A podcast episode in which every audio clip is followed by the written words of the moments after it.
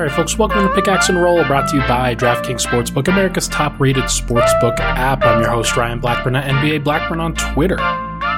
It is Wednesday night as I'm recording this right around 10 p.m. I, I waited for most of the games to finish up. The Sixers versus Lakers game is in the middle of the fourth quarter. Looks like the Sixers are going to win that one after it got a little bit close there for a while, but I'll be checking on that one just in case during the middle of this pod.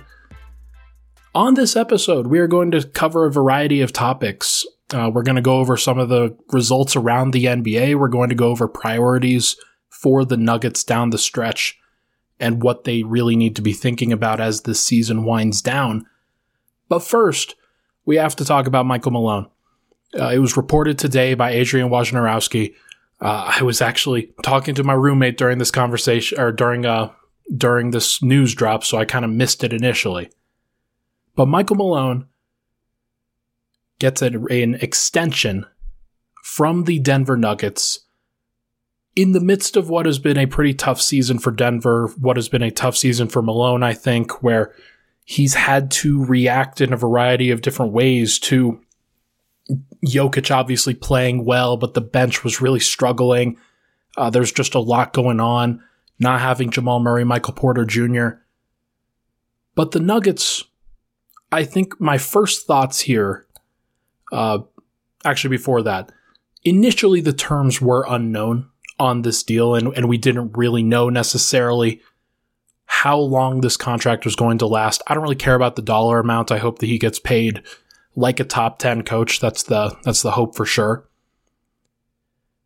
But the Nuggets, uh, it looks like they are going to keep him through the 2024 2025 NBA season. So if you kind of do the math here with me, we're in 21 22 right now. Denver's got 2023, 2024, or no, they've got 22 23, and then 2023, 2024. And then you've got 24 25 in three calendar years from now, basically. So, what this means to me is that the Nuggets are basically giving him a two year extension. He was going to be under contract for next season, but coaches coaching on the last year of contracts doesn't usually happen. It's, it's just a lot of pressure to be dealing with. So he is basically being given a two year extension, given that the Nuggets have had all of the, the stuff that they've had happen this year, the Nuggets clearly are not overreacting. That was my first thought here. Was that despite the fact that it's probably going to be a disappointing finish, that there are a lot of teams in the West that are competing for it this year that look pretty good. It looks like it's going to be the Utah Jazz's last hurrah Luka Doncic and the the Mavs have caught lightning in a bottle here with their defense. I don't think that that's going to last into next year, but we'll just have to see. Obviously, the Suns are playing extremely well. They have a culture that's going to be established for a long time. I don't think they're going anywhere. But there's just a lot of teams that have really risen to the challenge this year. And Denver is now down at the sixth seed, despite the fact that they have the talent of, I think, a top three team in the West. That talent has just been injured. It's been out. And it's likely going to mean that Denver, whether they're in the play in tournament, whether they're a first round exit, maybe they win a round, expectations have definitely shifted in Denver. But I'm glad that didn't kind of put more pressure on Malone and the team because I do think that Malone has earned more time in Denver. He's earned the opportunity to see this through. My second thought was that continuity is king. The Nuggets have always, always, always opted for continuity. They've had their opportunities to go different ways. They've had opportunities to trade different guys. They've had multiple opportunities to go a different way with their coach. They've decided against that this time. And I think it's the right call because with Murray and Porter being out, and then Jokic playing as well as he has, you want to see what this group looks like together. You want to see how they fare together when they're given a full runway. And there's no reason to introduce a new element of a coach in there into that regard. So I'm not surprised that they've gone this direction. I'm also not surprised that one of the first things that came to mind as well was Nikola Jokic's supermax. His extension is looming this summer.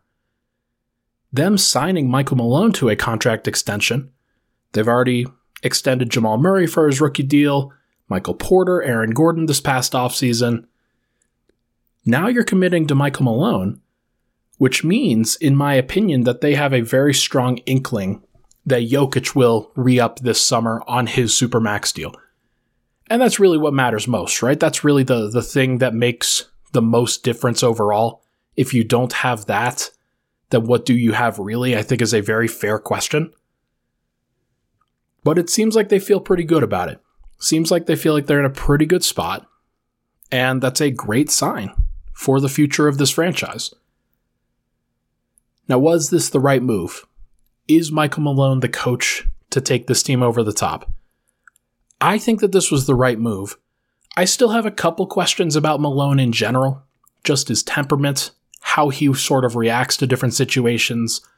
I feel like Denver sometimes they need somebody who's a little bit more mellow, but honestly, sometimes they need somebody who's fiery. They need somebody to light a fire under them at times. You think to the benching of the entire starting lineup against the Boston Celtics. How did the team respond to that? Well, they played a little bit better in the second half of that game.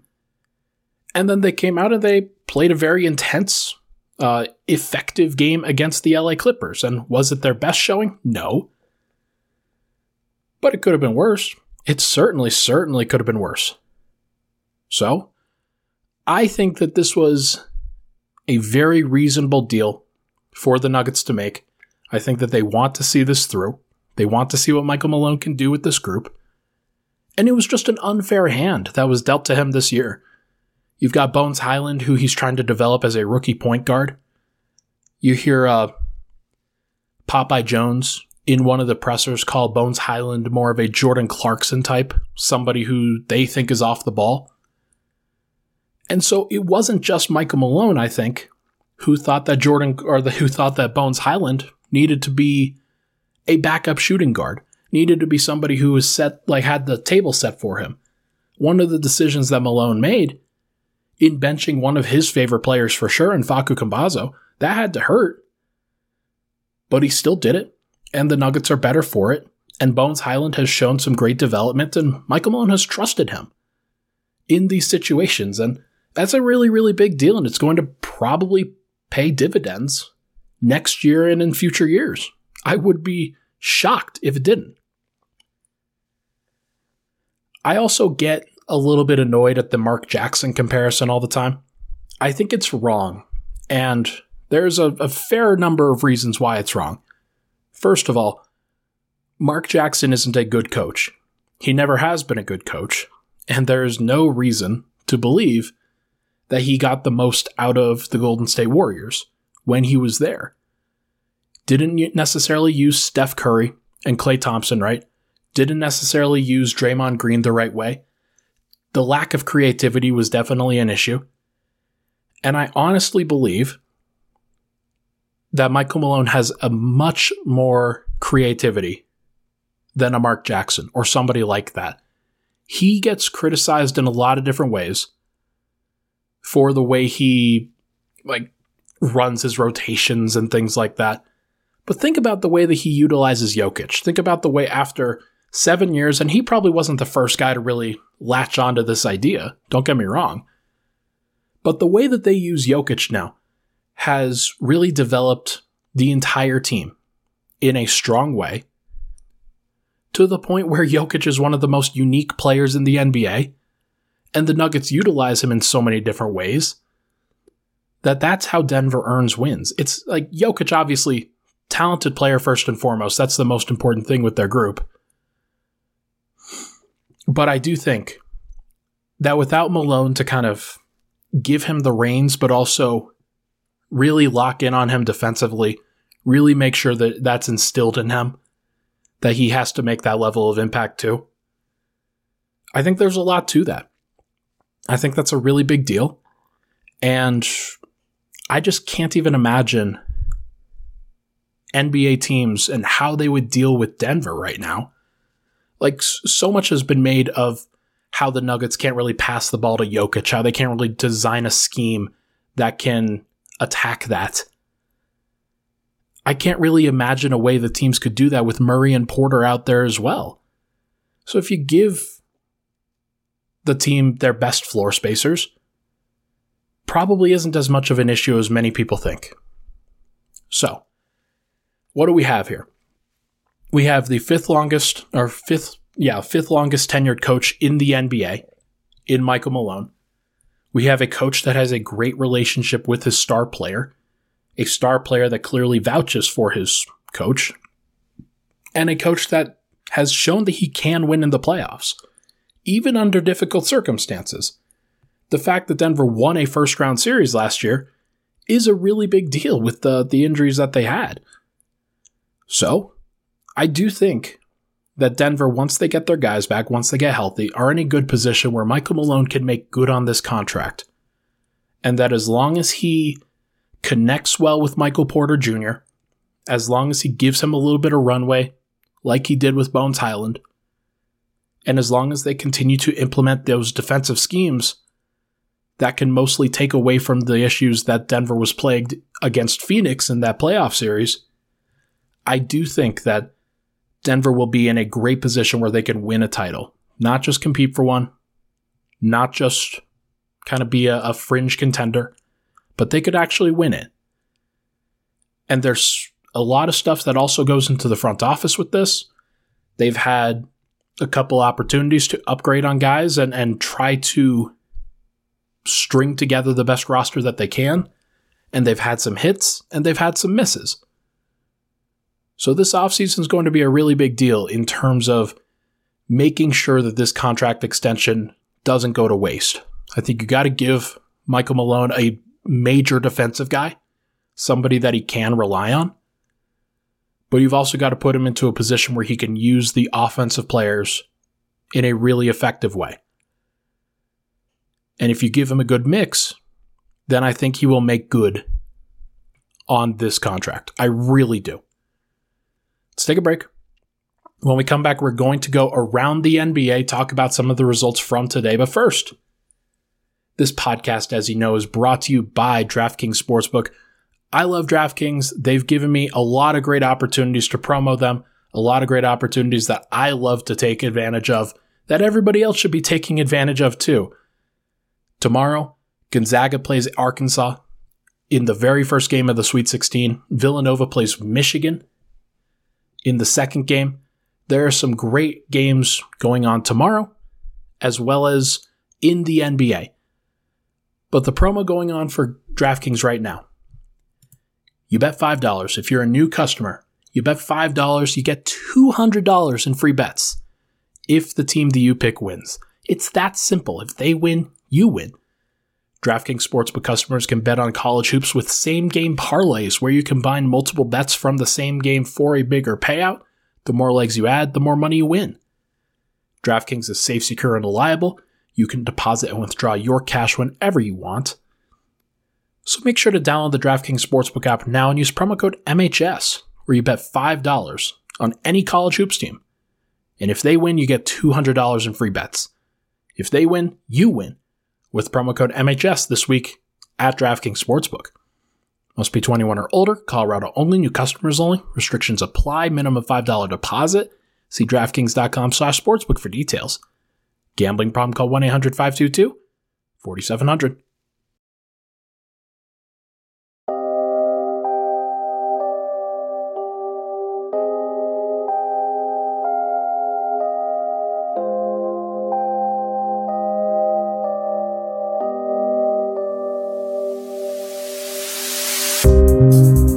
Back here, Pickaxe and Roll. Thank you so much, everybody, for tuning in. Appreciate all the love and support as always. If you could rate, review, and subscribe to the podcast, five stars on Apple, Spotify, Google, wherever you get your podcasts, that would be fantastic.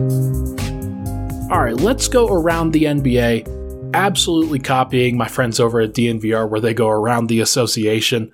Uh, we're going around the NBA, and I wanted to make sure that we covered some of the results in the NBA today because, look, it's an off day for the Nuggets. They have some uh, good rest here Uh, but there were some other teams, like basically every other team in the West playoff picture played today. And I wanted to make sure to cover some of these results and, and how they affect Denver right now. The big one Minnesota versus Phoenix. Uh, this was a very, very interesting game. And it went down to the wire where Minnesota had to stop Phoenix in some way, shape, or form in clutch time, and they just could not. There was no way that they could. Phoenix executed so well, did so many great things, and Minnesota got into foul trouble. They they got into some weird stuff with the refs, and it just definitely seems like Phoenix is one of those teams that is just a team of destiny. I think Matt Moore called them. Uh, yeah, definitely seems like it. But either way, a great result for the Nuggets that against the Phoenix Suns, Minnesota loses. The Nuggets' magic number for the top six seed, because Minnesota lost, drops to eight with nine games left to go. The Timberwolves, they have a ton of work to do, and they only have eight games left if their goal is to get out of the play in and get into the playoffs. They do have a game against Denver that will really, really sway matters, but they're 42 and 32. The Nuggets are 43 and 30. They have a game and a half lead right now, but it really is only a one game lead because of the tiebreaker situation. So, if the T Wolves go 6 and 2 in their final 8 games, they get to 48 and 34. If Denver goes 6 and 3, they get to 49 and 33. That's not an impossible result, and the T Wolves, I think it's pretty generous to give them 6 and 2 based off of their remaining schedule, based off of what's going on, I hypothetically give them the win against the Nuggets in this situation, but Denver's schedule is mostly teams that they should be able to beat if they're really focused. And I think Denver's going to be pretty focused for the rest of the season, but we're going to see. I think that even if Denver slips up and, and they only get to 48 and 34, it's possible that the T Wolves lose and they don't necessarily get to that threshold either. So we're going to see. Also, the Suns are on a back to back in Denver on Thursday night. I'm not going to really preview this game because I'm just going to assume that the Suns, they're really good. Like Denver could beat them, but very few teams have beaten the Suns in general. And it's just one of those things that I'm, I'm definitely not really expecting here. Um, but it's not an easy game for them. Back to back at altitude. They've had some guys that are down, whether they get Chris Paul back or Cam Johnson back or whatever. It is what it is. Like, I, I just don't think that that's going to happen. Denver's not getting Murray or Porter back on that game. They are already declared out. So we will see where that goes. But the Mavs, let's transition into another game. Mavs beat the Rockets uh, tonight pretty handily. Nothing major. They even they didn't even have uh, Luka Doncic for that game. Jalen Brunson just took over. Dorian Finney-Smith played really well. The Rockets are trash. They're just an awful basketball team. So I'm not surprised that they were able to win. I do think that if you're the Nuggets, uh, you probably can say goodbye to a top five seed. Given what's going on with the Mavs, they have they're full two games up right now in the standings right now on Denver, and they also have the head the tie to the tiebreaker in the head-to-head matchup. So it's basically three games. Denver can't make up three games and out of nine games left. That's just not going to happen. Like if they went nine and zero, oh, maybe, but it's probably not going to happen that way. Miami, they lost to the Golden State Warriors. Golden State went into Miami on the second night of a back to back after Draymond Green had basically lit into their team about being soft, about like not being ready, about not executing well. He gets the night off. Klay Thompson gets the night off. Steph Curry's obviously out. And they still beat Miami in Miami. That's a pretty impressive win. And it seemed like Miami lost their cool in that game. Actually, it's definitely true that Miami lost their cool in that game. Jimmy Butler seemed like he wanted to fight head coach Eric Spoelstra in a third quarter timeout. Udonis Haslem said verbally, and mostly screamed it, to Jimmy Butler that he wanted to knock Butler's ass out, which is objectively hilarious.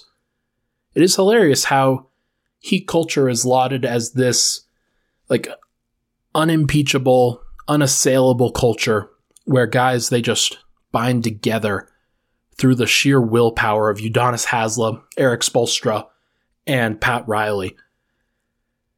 And Jimmy Butler was kind of the poster child of that. Obviously, like, you're not just like this is just a one one off kind of thing. They're still as the one seed in the Eastern Conference, but I do think that they are a pretty weak one seed in general. That they could be upset, if not by like they're probably like the Brooklyn Nets. If they played Brooklyn, that would be a scary series for them. They'd probably like or not probably, they might be able to make it work. But I do think that if they face Brooklyn, I'd probably pick Brooklyn. Because the mandate on Kyrie Irving and his team or his uh his situation that se- seems to have gone away. So we will see if that stays like that. I'm not really sure. We're just going to have to figure it out from here, but Golden State is probably a top 3 seed given where the standings look right now. I think Utah and Dallas are going to be in the 4 5. Whether one's the 4, one's the 5 remains to be seen. But Golden State with that win, Utah with a loss to Boston, where Boston just slapped around the Jazz in Boston. That to me seems like a big, big, big opportunity uh, for Dallas and Utah to really figure themselves out. But we'll see. We will see for sure like I said, Boston, they slapped around the Jazz. It's not just the Nuggets that are getting slapped around by Boston. Boston's doing it to literally everybody. People are c- talking about Quin Snyder maybe being on the hot seat. And it's funny that Michael Malone gets a gets an extension today, and that despite the adversity that the Nuggets have faced, Denver is still in the driver's seat on continuity and making sure that they keep their core together, keep their group together there is something to be said for that. That despite the fact that they haven't had a great like playoff run this last year, and they'll probably not do great in the playoffs this year, they felt okay giving Michael Malone an extension, and it feels like Quin Snyder, one of the longest tenured coaches in the NBA, one of the best coaches in the NBA, is probably going to lose his job after the playoffs. Is what I'd expect. But it's funny because Gobert can't really play any other way other than drop. If you switch him, then the rest of his team just gets all screwy. They don't necessarily play well at that point. If you're Donovan Mitchell and you're looking at the rest of the roster, Bojan Bogdanovic has been injured. Mike Conley is very old. Rudy Gobert is not a great fit. Donovan Mitchell at some point might be thinking about his future in Utah and whether that's the place where he wants to be. I think that's objectively hilarious. So, Denver's still in a great place comparatively to a lot of these teams. And the Jazz are good. Like, they're still a good team, but they're not great. That's for sure.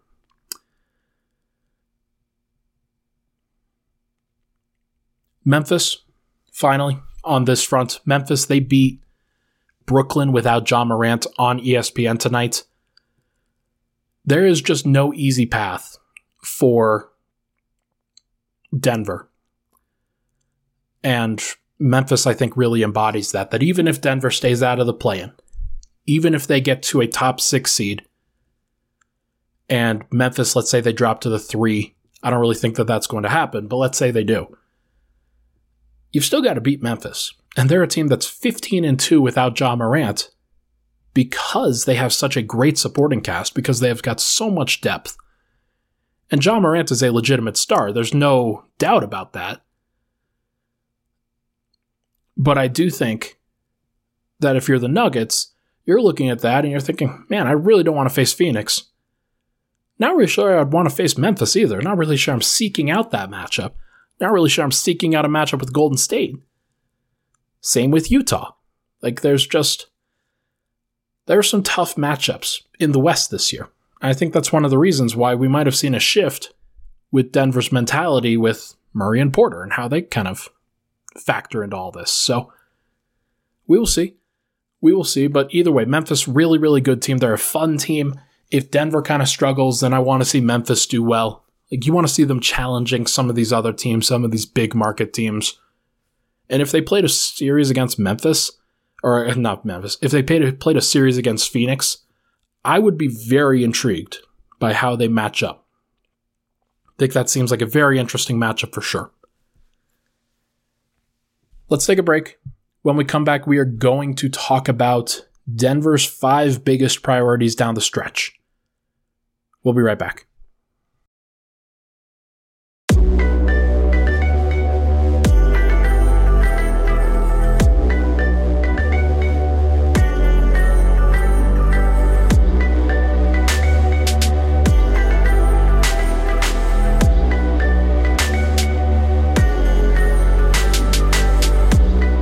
All right, final segment here, Pickaxe and Roll. Thank you so much for tuning in.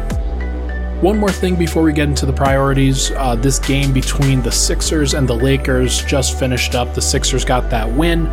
Joel Embiid had 30, 10, 3, 3, and 3. Uh, he's fantastic. Like nobody, nobody here needs to know that he's fantastic. He's been a top three player in the NBA. I personally think he's been third. I think that Giannis has been second and Joker's been first. But this was a good game for the Sixers, despite the fact that they didn't have to face LeBron or Anthony Davis. Like, this was a good win for them. So, let's get into this final segment here and let's get into the conversation about the biggest priorities down the stretch. What should the Nuggets be looking for as this season winds down, as they kind of get into playoff priorities? What are they looking for? How are they looking to approach these final games? I think there are five, or actually, there are six, is what I'm going with here. I think the biggest priority in general, and this one you can really separate from the others, is you want to get as healthy as possible and you control what you can control here, right? Like if that means that you get Murray and Porter back, then that's fantastic. Like you want to play those guys. You want to give them an opportunity that if they can be healthy, then you give them an opportunity to show that. And if they feel good and, and they're medically cleared, and I don't think there's any reason to like I, I get the narrative about playoff basketball, and I understand that there's a there's a high intensity, there's a high minutes load if those guys play and then they only play like 15, 20 minutes a night, that's still 15 to 20 minutes of your second and third best player. Like, that would be helpful. If those guys caught fire in a stretch, perhaps they might be a little bit better defensively than, let's say, Bryn Forbes, who would be the other guy in that stretch that you're looking to to say, man, I wish that guy was a little bit better defensively, or I wish that guy could get could catch fire just a little bit more frequently. Maybe it's Murray. Maybe it's Porter. Maybe you replace Porter with Jeff Green, or you, pre- you replace Jeff Green or JaMychal Green, or maybe some Demarcus Cousins minutes with a Porter, or I don't know, like let's say you need Zeke Nnaji. Let's say you need a, a kind of a one-on-one forward defender in your matchup. Hypothetically, let's say it's the Memphis Grizzlies. Let's say you have to face off against Ja Morant and Jaren Jackson. Or maybe it's Ja Morant and uh, Brandon Clarke as they're trying to work through their rotations. Zeke is a guy who can switch, who's very capable of moving his feet, and you're going to need some good switch defenders in a game against the Memphis Grizzlies. They're just going to like be massively, massively important. So you want to get as many guys as healthy as possible. You know that JaMychal Green's been dealing with stuff, Aaron Gordon's been dealing with stuff, Will Barton, etc. You want to see if those guys can get right and as healthy as possible, 90 to 95% capacity, maybe 100% heading into a playoff series. That would be great. But again, you control what you can control. If guys aren't healthy, if guys aren't ready, then you don't push them to get ready but you got to at least game plan for the possibility, I think. Number two, avoid the play in. I would say under any circumstances, but given that Memphis is going to be the two seed, and if you're hoping to face them instead of facing, let's say, Golden State, I'd understand maybe looking to try to get Memphis in that situation. And if Memphis is going to be the two, maybe you want to be the seven. Now you play with fire a little bit there. And you have to win a one game matchup against probably the Los Angeles Clippers. But I think that Denver can do that. I really do. I think that if they're locked in, if they're playing physically, we've seen them play against the Clippers and play pretty well. All those games have been pretty close. But I do think that if the health of each team kind of stays about the same, then there's only so much better that the Clippers can do, in my opinion. I think the Denver can still reach a new threshold there. So, but maybe you don't want to do that. Maybe you want to avoid the play.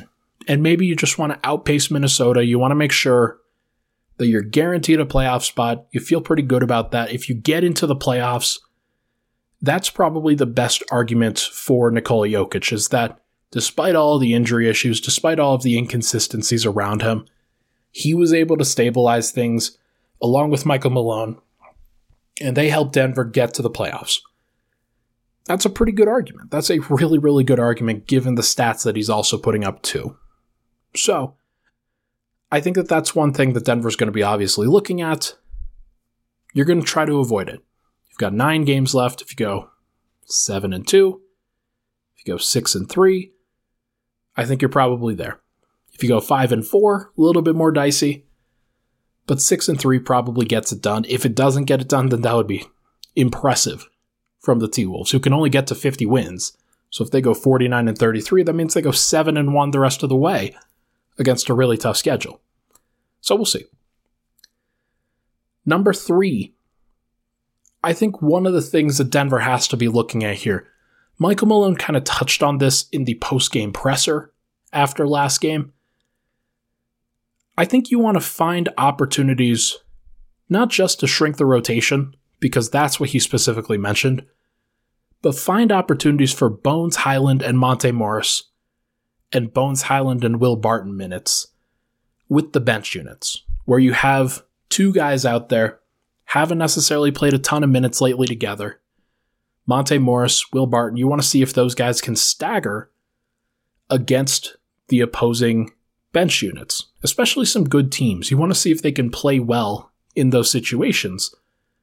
But it's tough, right? How are those situations going to look with Austin Rivers out there wanting to get minutes, with Bryn Forbes out there wanting to get minutes, JaMychal Green, DeMarcus Cousins, maybe Zeke Nnaji? If you get some other healthy guys back, then maybe that sort of shifts things around entirely, but I still think that you want to see what Bones looks like playing next to a couple starters, playing in situations where maybe he's playing with Jokic a little bit more. You want to see what he looks like and whether he can handle that load and whether the other guys can play off of him reasonably well. Because I think we know what, it looks like with Monte and Bones when Monte has the ball, or Barton and Bones when Barton has the ball. Bones is going to be a pretty good floor spacer, not going to do that much more on the offensive end. And the defense is going to look a little bit weird. But if you have Bones as the playmaker, I want to see whether Monte and Barton can be impactful in those situations, what the team looks like, how they defend, etc. If that happens, you try to get prepared for the playoffs that way. And then you see what Bones can do. That's probably one of those things that he's a guy who can be a higher volume and also a higher variance kind of player that might win a playoff game if he gets hot at, at home. He might be one of those guys that if he travels pretty well, that would be extremely important, extremely impressive for a rookie player. Now, does anybody expect it? I don't think it, I don't think it's healthy to expect that from a rookie on the road in a playoff environment for the first time. That would be tough. But if he can give you some good minutes, that'd be a big deal. Number four, if Zeke Nnaji is healthy, I want to see what he can provide in at least a couple games before the playoffs arrive. Because right now, what we're looking at for Denver's bench rotation So you've got JaMychal Green as a four, who can sometimes play the five. You've got Demarcus Cousins as a traditional five. And that's pretty much it. Vlatko Cancar's been out. He's probably not going to be somebody that you can trust. Jeff Green could rotate in with the second unit. Aaron Gordon could rotate in with the second unit.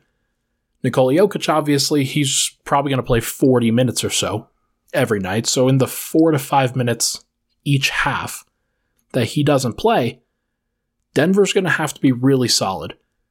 And whether that's with DeMarcus Cousins or whether you have to downsize in certain matchups, Denver needs to know whether Zeke Nnaji is a guy that they can downsize for. If he's going to be a guy that can switch and rebound a little bit and space the floor and guard one on one, that's going to be important. That is a very important playoff skill set. But I'm not sure if Denver knows how he fits into the rotation.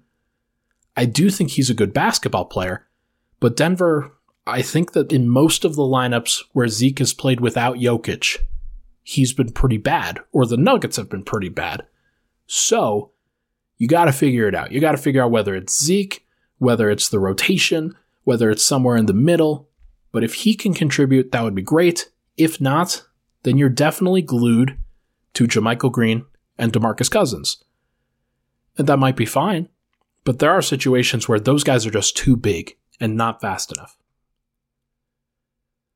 Number five, get Bryn Forbes going before the playoffs. Like Bones, he's one of those guys that could win you a playoff game. Austin Rivers did it for Denver last year game three against the Blazers, hits like five threes, six threes, makes every shot that matters, really wins a game on the road against a really solid backcourt in Damian Lillard and CJ McCollum. Bryn Forbes could do something similar with his shooting. He's had games in the playoffs before where he's put up 25 plus, 20 plus, and really tipped the scales in favor of his team. Now, he is a defensive liability, and if Denver had just four plus defenders around him, I think it would be less important. Like the Bucks did when they had Bryn. You could play him next to Giannis, you could play him next to Jrue Holiday, Khris Middleton, Pat Connaughton. There were a lot of good defenders in Milwaukee, and I think there are less good defenders in Denver right now. So, Bryn Forbes, his defensive liabilities might look a little bit more liable in Denver. But he can counteract that if he shoots the shit out of the ball. That's something that, like, look, if you give up two points or give up 1.5 points every possession, as long as you're generating two points per possession by hitting these crazy threes, which he's capable of doing, then teams will live with that that is a stretch where if the other team misses a shot at a very inopportune time, they get back to back Bryn Forbes threes. That's a playoff momentum changer. And it's how you steal wins. It's these little pockets of time within a playoff game, not necessarily just the overarching game itself. You've got to steal minutes, especially for Denver, where they're kind of at a talent disadvantage in a lot of these series.